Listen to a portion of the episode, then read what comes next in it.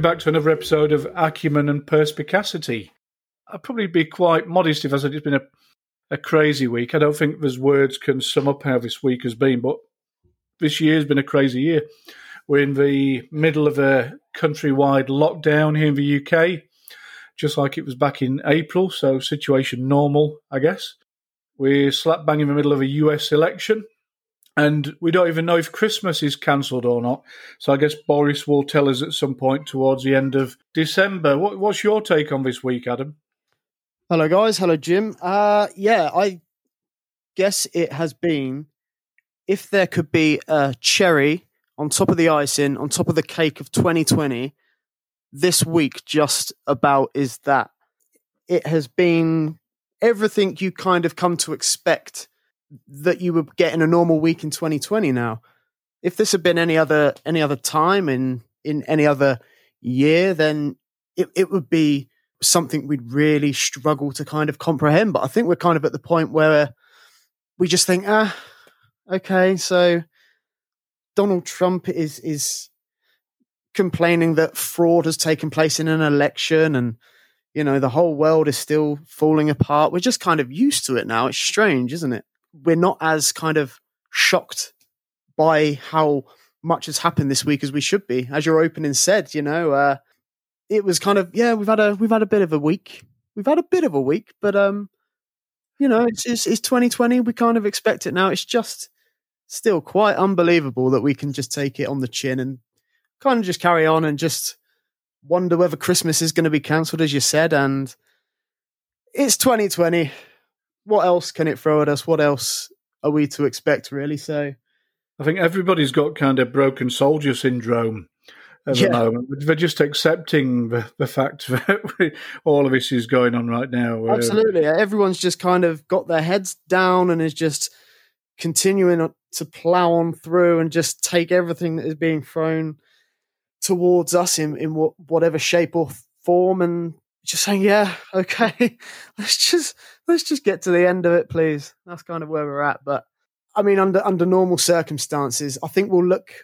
I don't know how many times we're going to say this, but we are going to look back on this year and think, what the hell happened? it's it's it's unbelievable, but yeah, it's certainly going to be a time where we're going to be like, wow, did all of that really happen in 12 months? I think if I might say a few words, I, I'm getting to enjoy it a little bit. I work a lot less than last year. And uh, my only fear is being lazy. So I hope this ends quickly so we can back go back to the routine I was used to for many years. Lots of work, a little bit of sports, a little bit of family, and not get too lazy in the process. Yeah, it's bizarre, really, isn't it? I mean, the situation we're in right now, they're focused, they're telling you that if you're unfit, if you're overweight, or if you're diabetic, that you're a higher risk of catching this this COVID, this plague that's supposedly come from China. Um, you're at higher risk of catching that. Well, then they make you stay in your house and put you at the mercy of of Deliveroo and fast food and, and Netflix. I mean, we this evening we've been celebrating. You probably know more about this, Oren, than, than I do. D- Dias de la Muertos, which is today. It's um, I think it's Day of the Dead. Is that the correct pronunciation? Yeah, it's very famous in Mexico, but do you celebrate it also in the UK? Yeah, so we, well, we had Halloween the other night over here in the UK, but then we thought we'd do something different because the whole house is obviously locked down for the next month. So we had like a Mexican theme night. So we're talking about wanting to get out and do fitness. If you see our table right now, it's covered in nachos and tortillas, and, and it's death by cheese right now. And absolutely nothing wrong with that. absolutely, matey. Yeah, absolutely nothing at all wrong with that. In fact, I hasten to say this isn't medical advice, but I would say it's actually good for you. yeah, absolutely. Of course it is. And, you know, there's a few vegetables in the salsa and guacamole, so you're getting your five a day there, surely. Yeah, technically. If there's, uh, as long as there is some uh, mushy peas there, I'm happy. And I just want to tell you, mushy peas, yes. Yeah, yeah wow, I mentioned really? it before. That's terrible, actually. Wow. But when I was in Scotland the last time with my friends in the, the Isle of Kerrera, so I asked the local guest, the wife of my friend, what's their favorite food, and they she said it's haggis.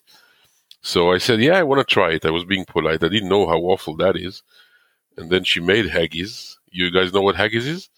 Yeah, well, traditionally it's oats and barley stuffed in a sheep's belly. Yeah, mm. with a lot of blood, black blood. So she made that, and it was terrible. But I ate all through it, and I kept smiling, you know, pretending to like it. And then she said she'll make it every evening.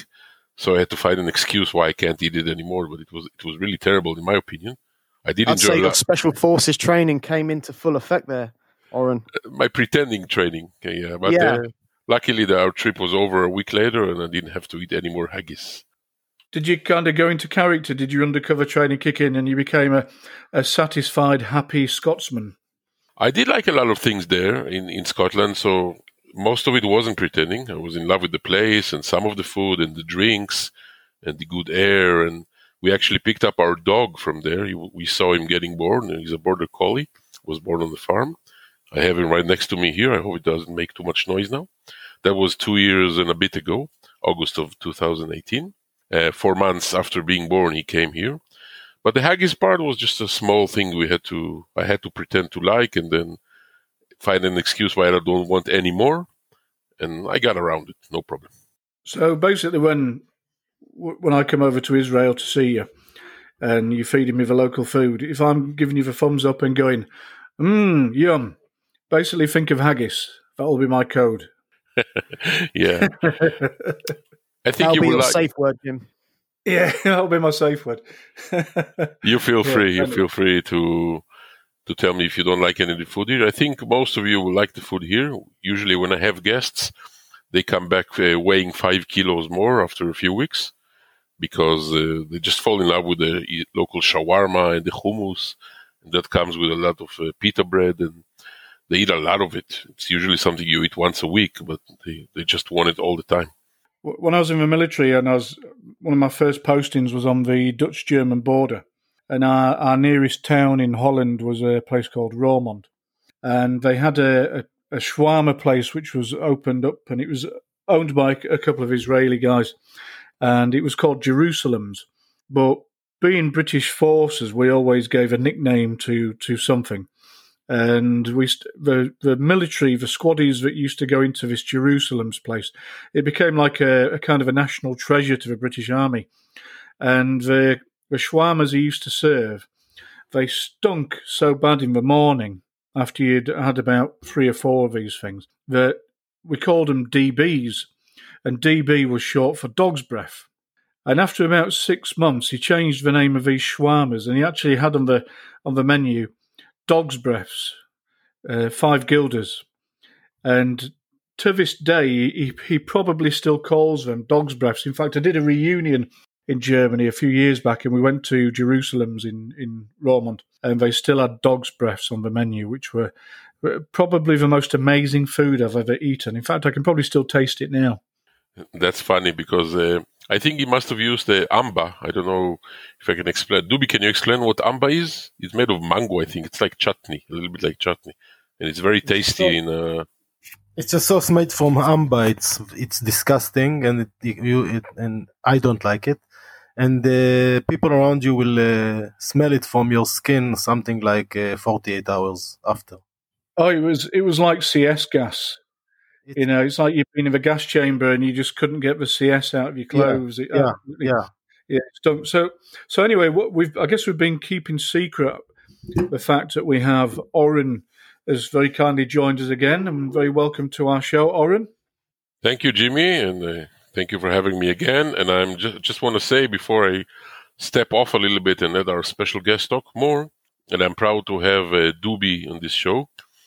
Dubi, you will hear a lot about him in this show, but I have the good chance to take him sometimes to some of my jobs. He's also an expert in surveillance and in martial arts. You will understand it later from his background. So some of the best missions I had, uh, I had the opportunity to employ Dubi and I think uh, he's a very interesting guest for this show. So please go ahead and suck it all from him. Thank you. That's probably taking podcasts a bit too far, but we'll we'll absorb the information that he gives us. And for anybody over eighteen, they'll understand that joke that I've just made. Um, Sorry, so, Jimmy, I didn't get it. What could we break that down? No, no, don't. I, was, I was fully aware. yeah, you clearly never served in the navy. Uh, no, no, clearly. So, so I guess there's um, there's a kind of a famous Latin saying, which is "si vis pacem para bellum," which means if you want peace, prepare for war. And tonight we're talking to a guest who's who's been at war, but not not one, not uh, not a couple. It's not um, the, the, kind of ones where we see which aren't really a war. It's more of a, uh, a political statement. He he's been at war, and he's been at war for nearly thirty years. But the bizarre thing is, he's also been at peace for 30 years, which is, as Adam described to me earlier on, it's a bit of a juxtaposition. So, for our listeners who were tuned in last week, we were talking about the Netflix TV show Fauda, which is basically about an Israeli version of the special forces who conduct operations behind enemy lines, mounting operations against uh, terrorists. It may or may not be more dramatic than it is in real life, but from what Oren was explaining to us on the last podcast, it's actually a, a mix and mash of three units across Israel. But um, I've also gathered it's pretty realistic. And we, we're very, very fortunate enough to be joined tonight by Doobie, who actually served in what we can describe as the, the real version of Fauda for the best part of his life, I suppose and uh, talking to Doobie off air. The things he's going to tell us tonight are going to absolutely blow your mind, but in the same light, it's going to make you make, look at life maybe and think life isn't about aggression and road rage and picking fights and you know like we've got in the UK right now knife crime maybe it's about being at, at one with yourself and being a person of peace, but also being a warrior. And Doobie, who's joining us tonight, is a warrior, but he's also a man of peace. So what I'm going to do, Doobie, is because I, I really want to listen to his podcast, is I'm going to ask you if you wouldn't mind just telling us a bit about yourself. Our listeners would love to hear. And then I'm going to hand over to Adam and I'm going to put myself on mute because I'm just going to lap this up. Over to you, Doobie. Thank you. Good evening, everybody. Jimmy, Adam, Owen, and all the listeners. Um, I'm Doobie. Uh, I'm. I will be January 50 years old, an old man. uh, I just retired from uh, active service uh, three and a half years ago, uh, and I've been an active warrior and guide of uh, special warfare, uh, special warfare and special forces all uh, my adult life.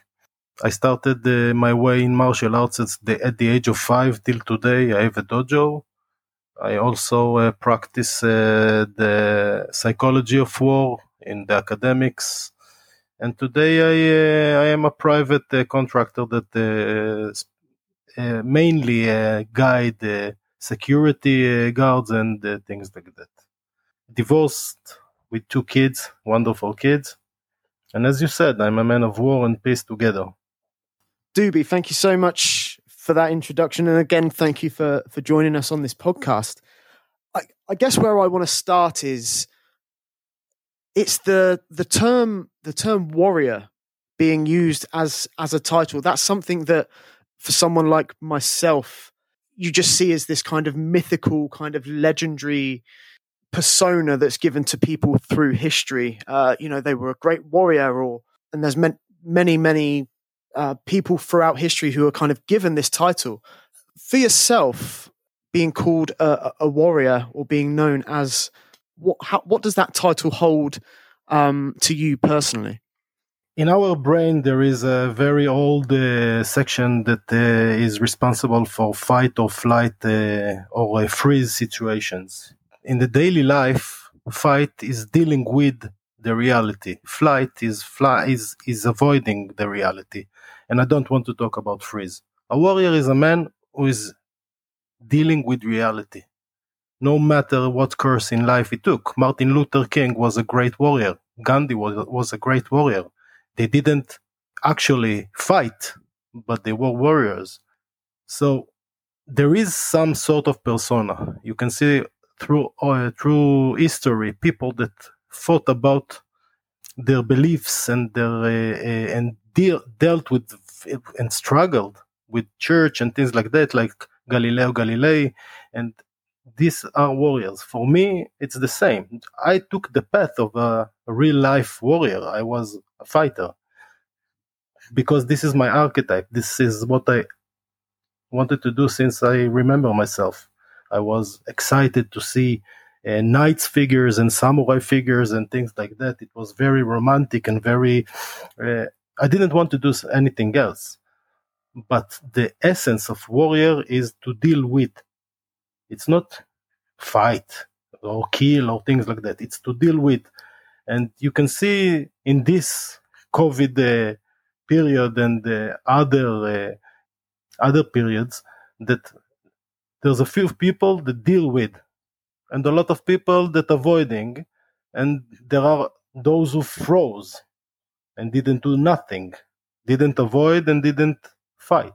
So this is the essence of warrior for me. From from what you just said what i what i get is that there are different types of you can be a different type of warrior. As you say you don't have to be someone who's who's killing and is physically in battle. As you say there's uh, martin luther king uh, as, was a great example. You don't necessarily think of the term warrior being associated with him but as you said it i was like well of course he was. Of course he was a warrior but in a different in a different aspect in a different way. And also how you say just being a warrior is engaging in difficult times, whether that be through war times or as we're going through a pandemic now. So that that really kind of clears it up for me and gives me a, a better insight into into how you feel yourself, uh, you know, as a warrior. So I kind of want to take things back a little bit, Dubi, and I just wanted to ask you, what was your earliest memory of knowing you had this instinct of being able to become a warrior? Was there a specific thing that happened in your early life that kind of gave you the idea that you had this instinct to become the person you are and to have had the career and the journey and the life that you have had? Could you tell us if there has been a specific moment? Yes, there was. Even before, I was excited to see in uh, pictures and photos and uh, movies the, the warrior uh, figures. But there was uh, something specific at the age of uh, something like five in the kindergarten. There was a friend of mine. He was very fat and uh, not so strong kid. And the other kids usually abused him. someday I, I go into the sand outside and I saw three kids are three kids give him beating up, beating him up, and uh, it was very humiliating. When I I could felt his humiliation, so I um, fought them. It's not a, it's an understatement. I didn't fight them. I just kicked their ass. They were bleeding, all three of them, and I was only five, and there were five. And then I uh, ran out of the gar- of the kindergarten straight home, locked myself in my room, and cried for long hours didn't let anybody in because I was very afraid. I was afraid of myself. I didn't know who did these things to those kids because I was very, very brutal. It was a monster. I used my fist, I used my feet, I used my legs, I used things that I found on the ground. The only thing I can remember is this guy, this friend of mine, humiliation and pain. Uh, it took time. The next step was that I asked my parents that I want to learn martial arts because I felt something inside that burning then and I need to control the, this beast that I found inside. That I wasn't aware that it that is there. It was it is very brutal and very you know you can do harm. So I started my way in martial arts when I was five and uh, I think this uh, event was the the starting point of the of my career because all my 30 years in uh, of service and all my 44 years of uh, martial arts are meant for one thing mainly. It's to find peace to this monster inside and to get it into control. Not kill it but control it and live with peace with it. And uh, this was the the event that i can think about wow okay yeah just sitting here listening to that kind of makes me quite sort of almost my mind has sort of almost been blown apart to hear that a five year a five year old can have such self awareness to know sort of how to channel that inner brutality or that inner aggression. Uh, uh, forgive me if I get the the terminology of how you would describe it wrong, Doobie, but it, it just it really kind of strikes me that at five you kind of had that experience of teaching those schoolyard bullies a lesson and quite a lesson it sounds that you taught them.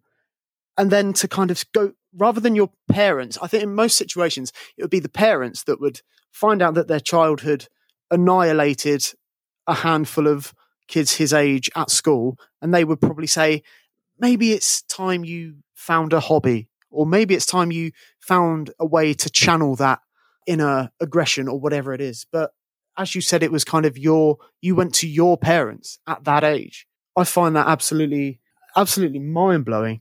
My next question to you, Doobie, was going to be once we now kind of fast forward a bit to, to your years in the special forces. My next question is basically to ask you again, is there a certain point at which you'd started your martial arts training? Where did that then take you within the beginnings of your of your martial arts journey? When did you know that in order to to find peace, you were going to have to go through war and you were going to have to go through that through that journey and through that conflict? I knew it right from the start because I was very afraid of myself and the beast inside, and I grew up in a very rough neighborhood, so I fought a lot. After this incident, and when I started my way in martial arts, I, I became the defender of the weak and the outcast in the neighborhood. And I get and I I was excited to do it because it was a life mission. It was just natural to go to special forces and uh, to keep doing it because I found my archetype. And my archetype, I guess, like uh, the great uh, uh psychologist uh, Carl Gustav Jung said, everybody has an archetype or archetypes, but my main archetype is a warrior, and I felt it right from the start. Uh, I, I dedicated my life to martial arts and afterwards to to the the art of war, if you can call it that. But um, it was very natural for me. From the beginning, I knew uh, at the age of 12 or 13 that when I become aware of the special forces and units like that and units like that, that I will do anything to get inside the best place that I can. There was not, um, you know, it was it wasn't it wasn't uh, an educated uh, discussion between me and myself. It was my way right from the start. From this incident and on, in, in the dojo, in the martial arts that I do every day for four hours all my life, I knew that I have to give peace to, to the beast.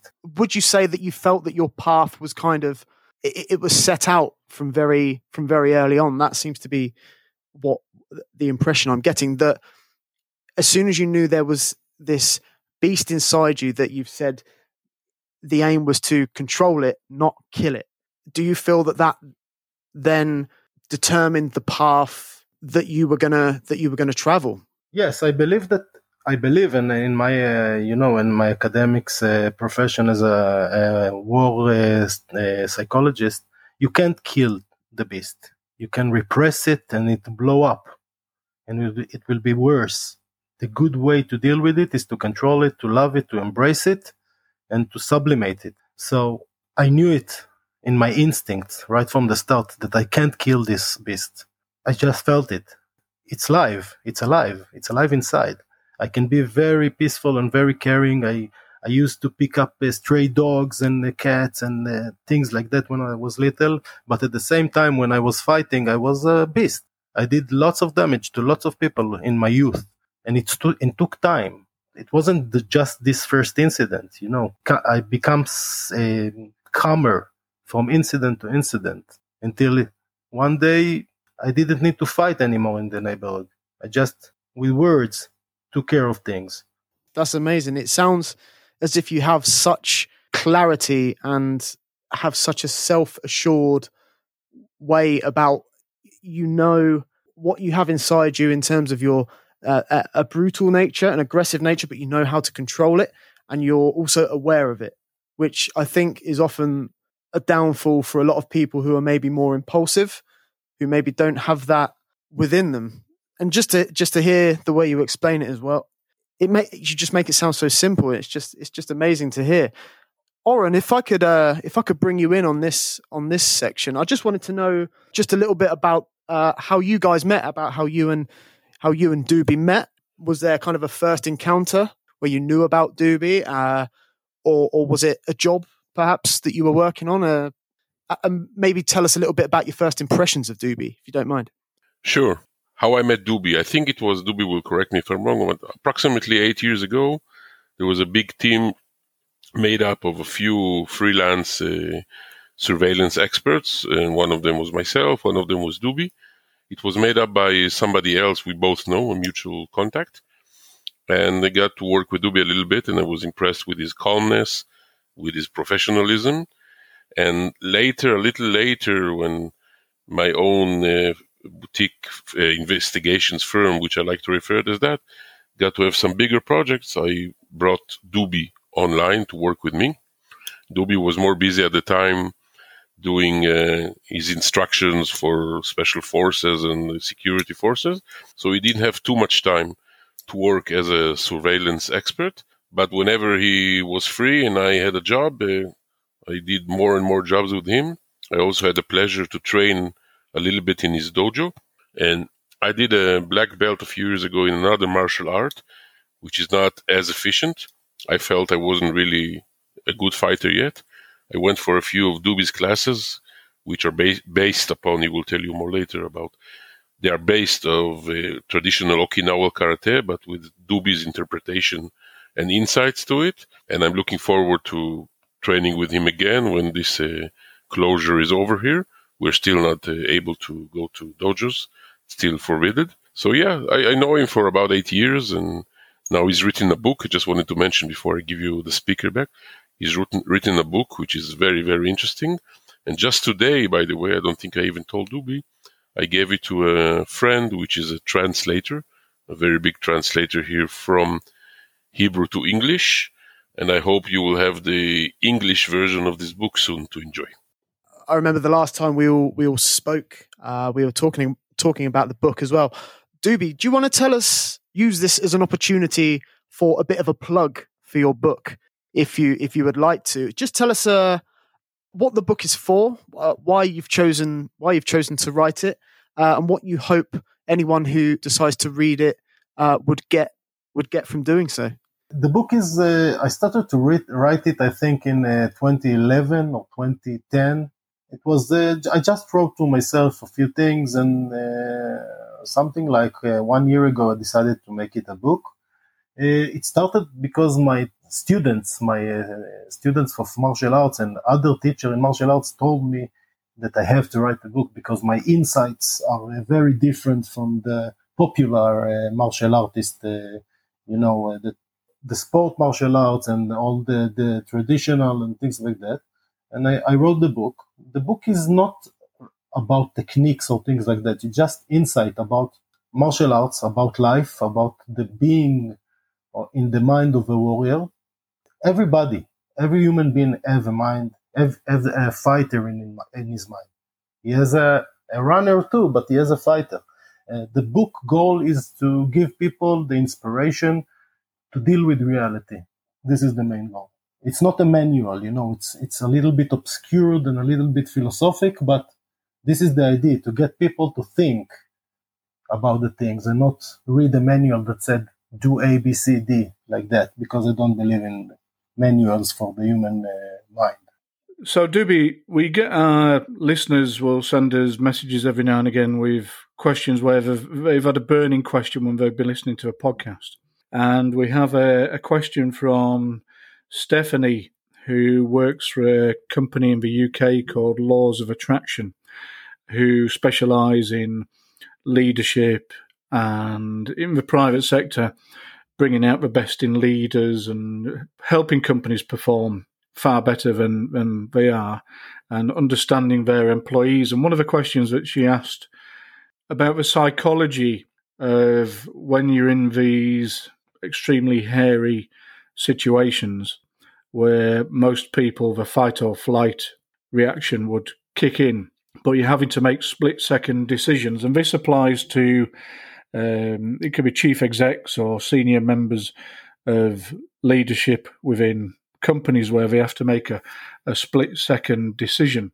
And we'd really like to drill down. This has come from Stephanie. We'd really like to drill down into the the psychology behind your decision making, if I could, and then make, then we could move into more about your book. So I, I guess when you're in these situations, I know it's hard to, I guess, kind of describe what's going through your mind, but what's your process when you're making these split second decisions?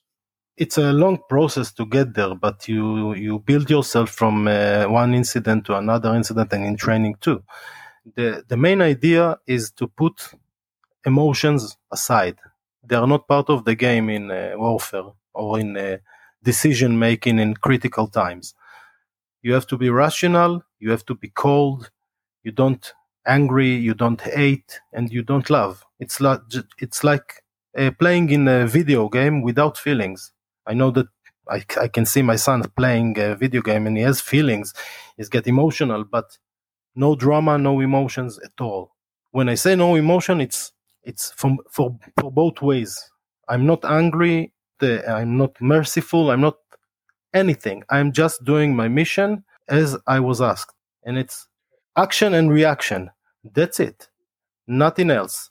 I can catch the uh, uh, uh, one very bad terrorist, and if my mission was to capture him alive, I will capture him alive. I won't beat him. I won't torture him. I won't do anything. It's not my job. I, my mission was to kidnap him. I kidnapped him. That's it. Nothing else. So when you train your mind to, to work like this, even in a split second, if somebody is shooting at you or somebody is trying to stab you or in a very rough situations, you are rational. You are acting and reacting. That's it. It, it sounds easy, but it's a process. Have you been in a situation where you've been in charge, where you've been leading a team and having to make decisions which could potentially put your team in danger? Yes, I was. And when you've got all these people that you've been working with for years and you, you've got to know them personally and both on and off duty, so you know them as people, not just numbers, not just operatives. What's going through your mind when you're in these dangerous situations and you know you've got a whole team that you have to think about? Uh, it's a responsibility, and responsibility is everything because uh, not just in special uh, forces responsibility is everything in life you don't take responsibility and you don't give you just live responsibility and the, uh, i won't ask nothing from any of my followers to do that i can do myself and i, I will always give a, a, a, my example so in in one way you are fight when you are fighting with your brothers and you are fighting for them, not from uh, some uh, you know bombastic ideas. But in the act itself, they are operatives. They are not my brothers. Everybody has to do his thing. And it's you know we can see in uh, Hollywood pictures that uh, people are uh, looking oh bro and things like that and drama and things like that in the fight. No, nothing like that. My best friend died in my arms 14 years uh, uh, ago in my arms. He got a bullet through his heart. I did the cpr but he was dead already and I, and I just continue fighting because that's what it what it was the next day i was sad when i buried him there is no place for emotion in professional uh, warfare because it will get you killed it's obscure your uh, judgment it's obscure your uh, your mind is occupied with feelings, with uh, fears, with things like that. You have to be rational all over, all all the way. When you say your mind is occupied with feelings and fears, are you able to articulate what kind of feelings your mind is occupied with? When you have a task, when the time is a factor, the amount of uh, uh, output that you can go get out of yourself is limited. Okay, so if you have feelings like fears or you are concerning about somebody else that is doing his job good or not, and you don't trust him, and things like that, it will be a barrier from you to do the right thing that you have to do in, in this split second. It's it sounds it sounds cold, but it's not because after the mission we are all brothers. We we we we, we drinking coffee and we are hugging and we are wailing and we are fighting, everything like a family. But in the mission, everybody will do his job, and in my if my friend will fall and get a bullet, I will do everything to rescue him, but rational. I won't get into drama. The drama will come after all I wanted to say was just to reiterate the point you just made, Dubi, that you must have to have such a high, infinite level of trust in the people that you're working with and the operatives that you're on a mission with, and that ev- and that you would trust that each of those people you're with and each operative you're with knows their job, knows what they're supposed to do, and that they're capable of fulfilling the role that they've been asked to do. I just find it incredible again that you can have such don't even know how to how to explain just such clarity of vision when you're when you're on a mission to to know what you need to do and what needs to be done in order to to do that. It just really does blow my mind. When you've had your mission, and I, I myself am a vet, veteran who's um, spent 15 years of, of going on various missions. But when you've completed your mission, let's just say, for instance, somebody makes a a mistake, and these mistakes I know can range from losing a team member to losing the target. When you've completed the mission, and you've, and I'm sure you must have had incidents where mistakes have been made how do you address those in a kind of a post mission cleanup? After every mission, there is a meeting, a professional meeting. Everybody says uh, their point of view and things like that. Sometimes things get heated. We are fighting, literally, uh, in this room. We just want the truth to be uh, on the table so that we can learn what to do best next year we have a rule that in this room uh, we can say anything with no barriers. But when we leave this room, we are we are still family. So you can hear very difficult things inside, and the mistakes happens. As you know, we are all humans, but we are trying to learn from these mistakes. And sometimes, if we find a member of a family is not fit to this teamwork, he will find it, it's, uh, his way out. So, Dubi, do you find that that meeting uh, after after a mission, like a debrief, do you feel that's almost kind of partly therapy for sort of like the post event of what you've all been through? And you say you kind of all you use that as a moment of catharsis, which is to just let it all out, let out all that frustration, all that excess adrenaline, uh, all that built up emotion that you weren't able to to go through at the time of the mission is it is that kind of like the startings of kind of allowing everyone to process what has just happened to them and, and what the what's happened in the mission I never thought about it in this way. It's it's only a debrief, but I guess when you say it, it sounds uh, true because when you have the ability not not to be judged, just uh, you know, to become better, and you say and you recognize your mistakes, other people's mistakes, and you can say to your boss or your chief or your the man under you, you did things like that. The camera so do you want to learn? Do you want to go out? Things like that. It is uh, an emotional uh, um, catharsis because you the bond between the the peers becoming stronger. It's it's a it's a it's a wonderful thing to be able think about relationship in marriage it will be a great thing to say whatever I need and want to say to my partner without be judged, without you know, and and you and you know that you go out of this room and it's a rule that you have to to expect to to accept.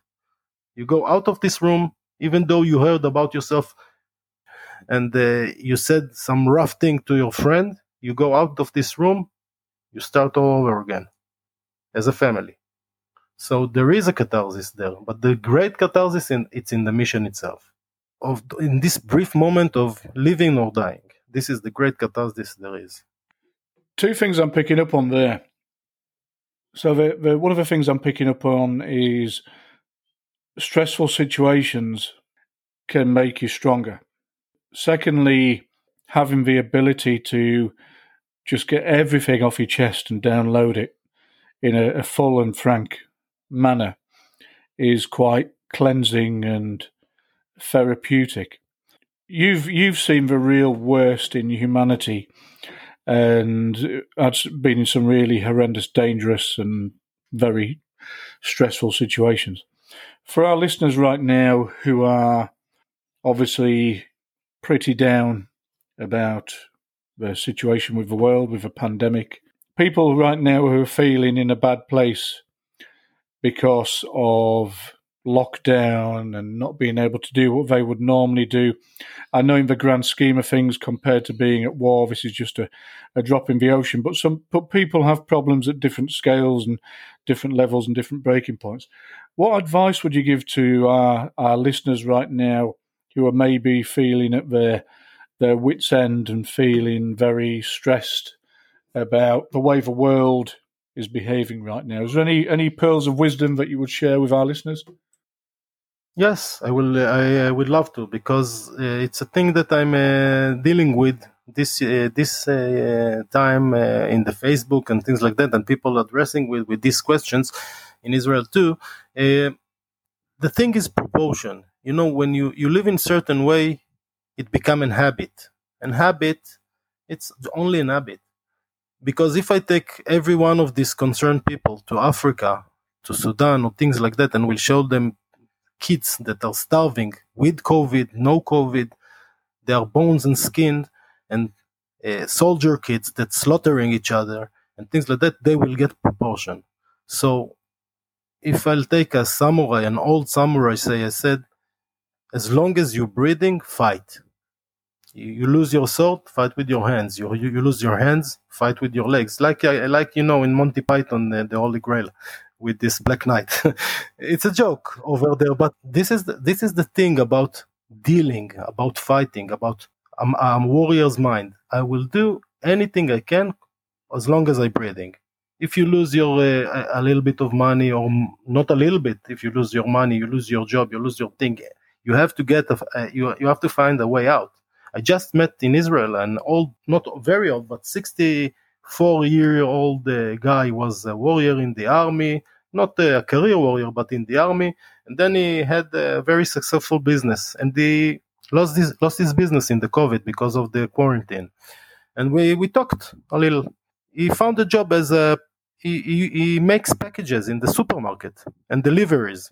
It's something like 10% of his last income, of, of his uh, old income, even less. And we and we talked and he smiled and he says, Everything is okay. I'm fighting. I found a job. I will clean the streets if I need to. This is a warrior mind. And I see other people, they have uh, some uh, certain life, the, the habit is in a certain way, and they lose a little and they stress and they panic. So as long as you breathe and you can do something about it, do it. Good times will come. This is the way of the world.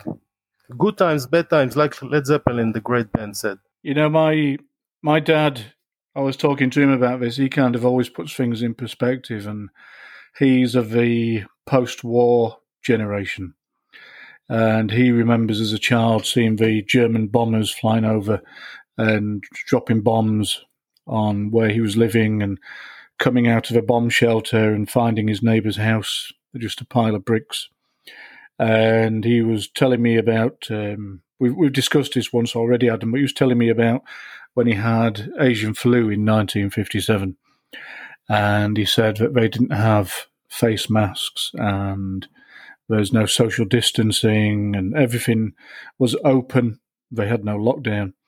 Uh, I think about maybe 2 million people died in a 12 month period. and he said, we, we just got on with it, you know, because we'd been through the war. We'd had the German bombers on a regular basis bombing the UK, people dying. Uh, my my grandfather, one day a policeman came to my dad's house and said to his dad, You've been called up, Stan. And my grandfather went to war. And actually, this is a true story. He came home four years later. And my grandmother had had a letter from the War Office saying that he'd been killed in action. And what had actually happened was he'd, he'd been a prisoner of war for two years. And then he came back from from the war and he just turned up at the house one day. Everybody had kind of assumed he was dead for two years and and had got back on with their lives and gone through the grieving process. And my dad said, if you can go through that, then if people are just asking us to stay in our houses, wash our hands, and wear a face mask, then we can go through this as well. And the world carries on turning. That almost sounds like the plot to the first two series of Homeland. The fact that a guy was caught as caught captive as a prisoner and that he was just assumed dead. And then there's the whole thing of him having to come to terms with his family, almost having had to move on. That it just sounds like a, a film script or a series script. Yeah, I mean, I, I, was researching his war records. I mean, my grandfather died many years ago, and I was researching his war records, and I actually found his MIA posting with the UK War Office that showed he'd been well, he, he was missing in action, but then later declared killed in action, even though they hadn't found him. And then just imagine him turning up two years later with his sausage bag on his shoulder in his in his D mob outfit, and everybody thinking he was a ghost. I mean, that's what my dad said. He said at first we thought it was a, a ghost had turned up at the doorstep. So I guess if if as a generation we can kind of go through that, then we can we can go through this. But I understand that um, people have different breaking points. I guess, and we we're not in that post-war generation anymore. What do you think to that, Oren? First of all, I want to say this: uh, these examples you just gave are amazing, and I would like to take the opportunity to recommend a very interesting book to you guys, uh, Jimmy, Adam, and Dubi, and also to our listeners. It's a book by Joseph Pell. It's called Taking Risks in English. It's a true story. I think he's still alive. He must be about 95 today. It's a true story of a, a guy who was in Poland, in occupied Poland. He was a teenager in the time of the German occupation, the Holocaust. He managed to escape the assassination of all his family. He became a very brave partisan with one of the Russian partisan brigades. And when that ended, he did an amazing journey to lead him in the end. I won't tell the whole story, but to be one of the richest real estate uh, owners and uh, companies in California. So his story is really amazing and a lot of downfalls he had on the way. Every time he recovered, every time he fought again, it's an amazing story. And is that a book that you can that is available in the bookshops now? Is it? I'm an audio book person. I'm not a big fan of paper and Kindles, but um, is that something? In fact, I'm going to Google it now, but I'll, I'll answer the question myself. Thanks for that, Oren. We'd definitely be looking out for that book. So I understand as well you're possibly looking at converting Dubi's book into English. Are, are we likely to see an audio book? Well, if you're asking me, I just took the first step today of bringing it to a translator. And the translator is actually going to read it first to see if he's worthy of translating it. If he can translate the deep notions in it uh, in a good way, he will give his opinion. Then, if Dubi agrees, it will be translated. About audiobooks, I, am not sure. That's more like Dubi's decision. I'm open to every idea, and uh, I have no limits.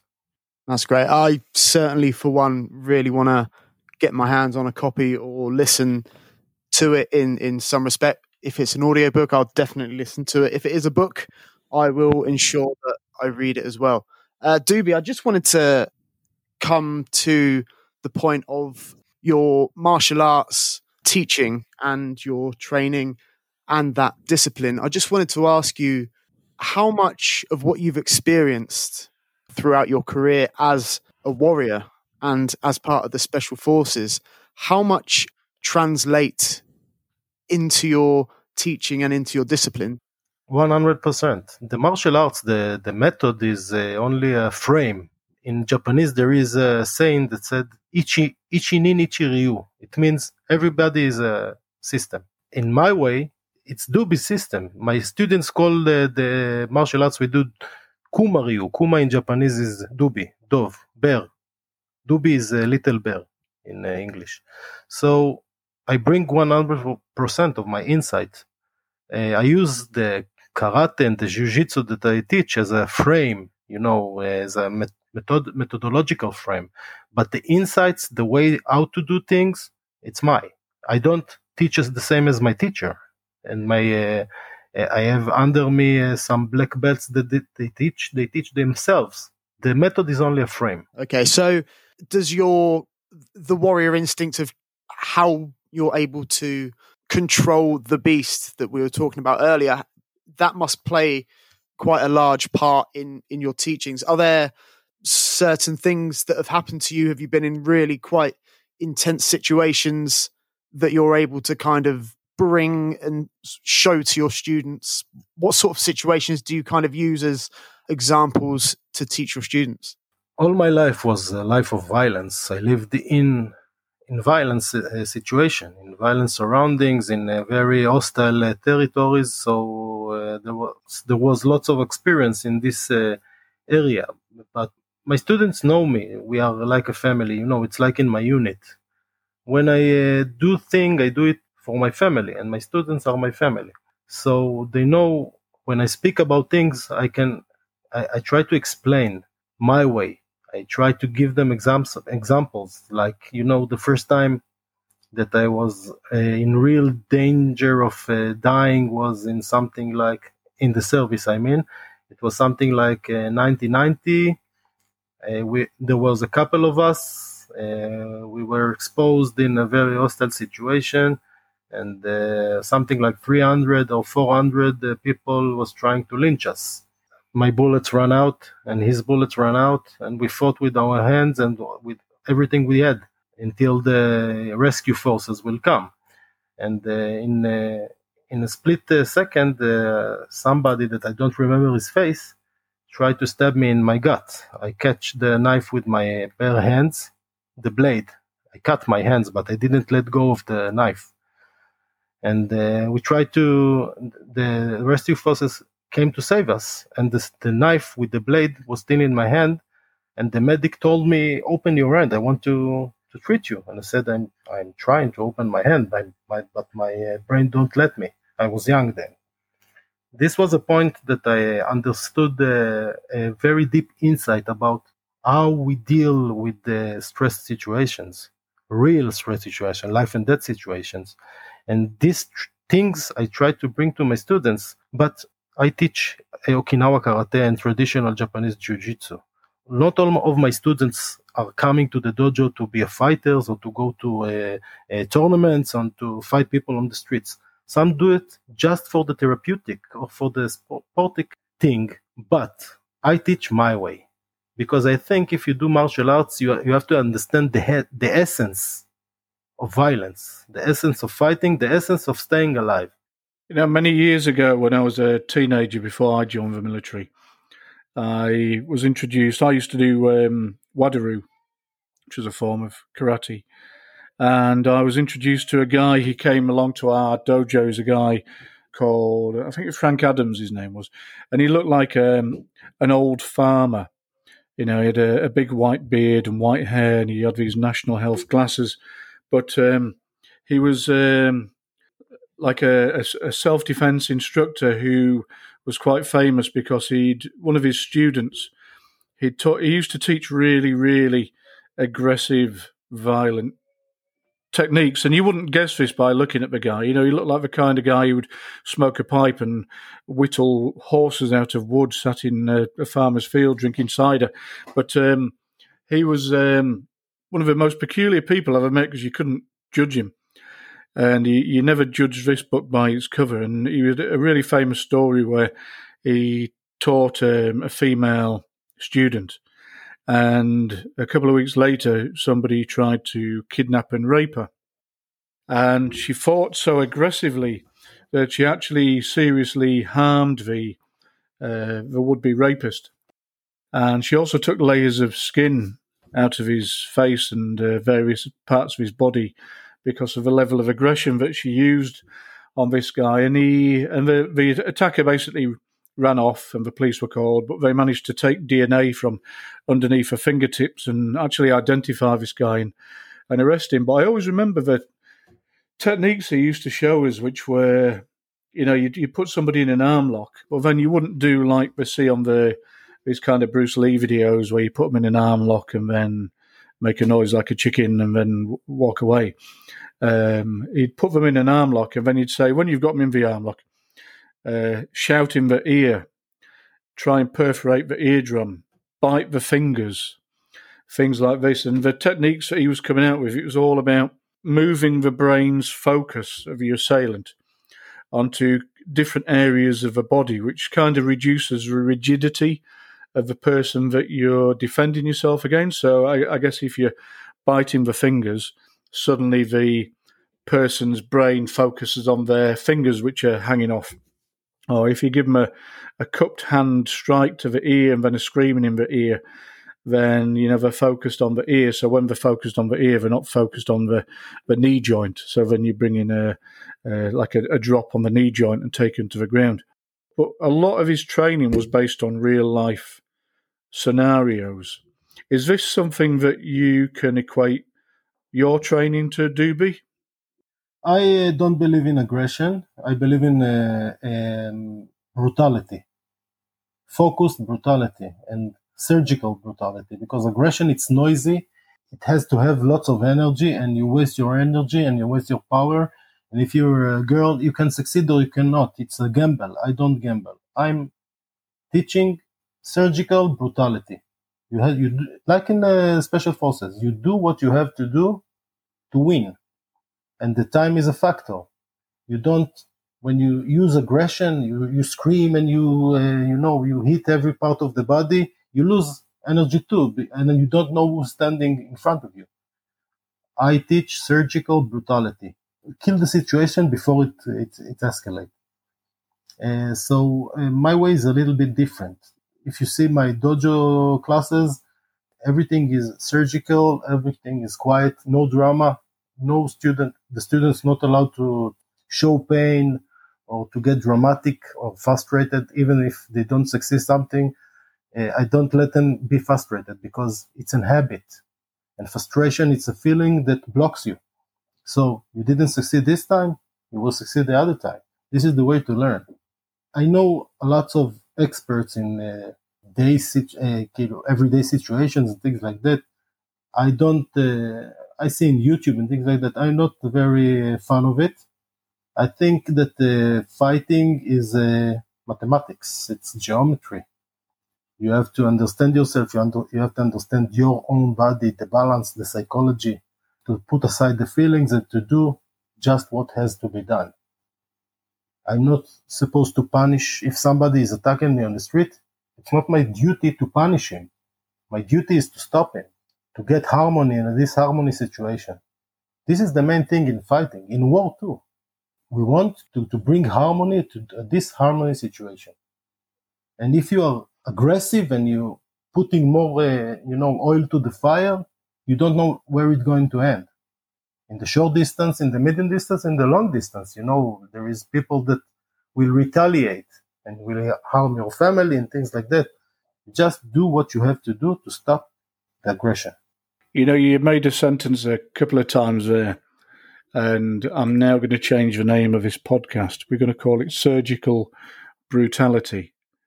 That is a, an absolute awesome way of summing up what you should be looking at doing when you're in a, a life threatening situation. And I want to thank you for the the advice that you gave because right now, like I said, a lot of our listeners are going to be in a time of uncertainty. Okay, we're not getting Germans dropping bombs on us, and people aren't dropping down dead in the street, and we, you're not being shot at and having to fight for your life. But people have different pain thresholds. And right now, we've got listeners who are going to be very anxious, very nervous, very scared. They're not sure about what tomorrow holds. We don't know if Boris is going to come on the television and tell us Christmas is cancelled or, or whatever it might be, or the, the R rate has gone up. I was speaking to people in America today who were telling me that um, they've already seen evidence of people stockpiling projectiles to commence the rioting. Uh, he thinks America's going to burn. I don't know if he's being dramatic or or if that's a true picture of what's really going on over in the states. But I know people are going to be feeling uh, not in a good place this year. Let's put it that way. But then again, they're still not post-war generation people, and I, I think maybe we've kind of become a bit soft as the decades have have passed. But that's just adapting to life. Is there as we're going to wrap up the podcast now?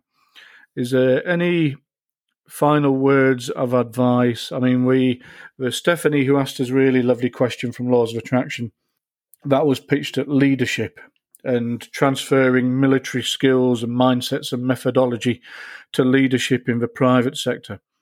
Is there any kind of parting words of advice that you'd share with our listeners in relation to how to be a, a strong and effective leader? And anything you could sum up in kind of one sentence advice that you would give to our listeners right now who are feeling quite anxious about the current global situation? Yes, I um, I will I will say that the perspective is everything, and don't judge things and look at things from a from a satisfied point of view. From a, you know when your belly is full and everything is jolly. Always remember the anger, the pain, and the things that can be. Look at other parts of the world and remember that one day everybody can be starving like the Holocaust, like things that are going through in Africa and things like that. So proportion is everything. And if you remember to look from the eyes of an angry man, even though you have everything, everything will be okay. Just remember that the basics, the baseline is survival. And if you have more than this, great. But the gap between survival and luxury is so big that you can navigate inside. So as long as you are not fighting for your life, you're not starving, and you're just losing business, money, and things like that, you have something to fight for. If you run away from this fight, it will become worse. If you freeze, you will become a shadow. So all that I can say is fight in this gap between survival and luxury there is a, an, an whole world that you can accomplish inside. I think it's like our Prime Minister said the other day, and he quoted somebody in Wales who'd built the first ever underground trampoline park in a coal mine. And he said, No matter how deep the hole, you'll always bounce back. Do we have any any final thoughts from yourselves, Adam or Oren? Anybody want to jump in? Uh, yeah, I just wanted to pick up on on Dubi's point really about and bring it back to the whole reason why we're here about the warrior and the warrior mindset. And I think it's important for anybody who is listening to this podcast to kind of take the warrior mindset and apply it to their own situation. And and as Dubi so eloquently and clearly described to us earlier that to be a warrior, it doesn't mean just to be physically fighting. It, it it's about your own battles and whatever you're going through in life, and it's being able to find a clear path to where you want to be, and just to keep fighting and to keep surviving. And I think that's a real important thing to take away from the podcast. Is just to kind of keep going, just to keep fighting, just to continue to look ahead and try and, and keep battling on. So that's, I think that's such a, a clear and good message that can be taken from, from the podcast that we've done today. And yeah, I'm, I think that's a real important lesson for us. I'd like to finish with a quick quote from Dubi's book regarding pain and suffering. And Doobie says, pain is a fact, suffering is a decision. So think about that. Wow. I don't know what to say to that. Give us that one again. That was just absolutely amazing. Give us that one again, Owen. It's Dubis. I'm just uh, taking permission to quote him and translate him. But many people feel, I think I understand him correctly, they, they feel pain and as a result they feel suffering. So the pain is a fact. You feel a pain, something is itching or very hot or very cold or very insulting.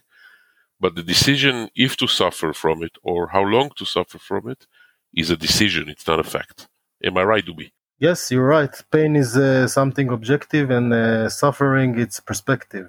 So uh, you know, I'm just a little man when I read books like uh, uh, a man seeking for a meaning like of uh, Viktor Frankl and how they did they survived by eating grass on the death camp.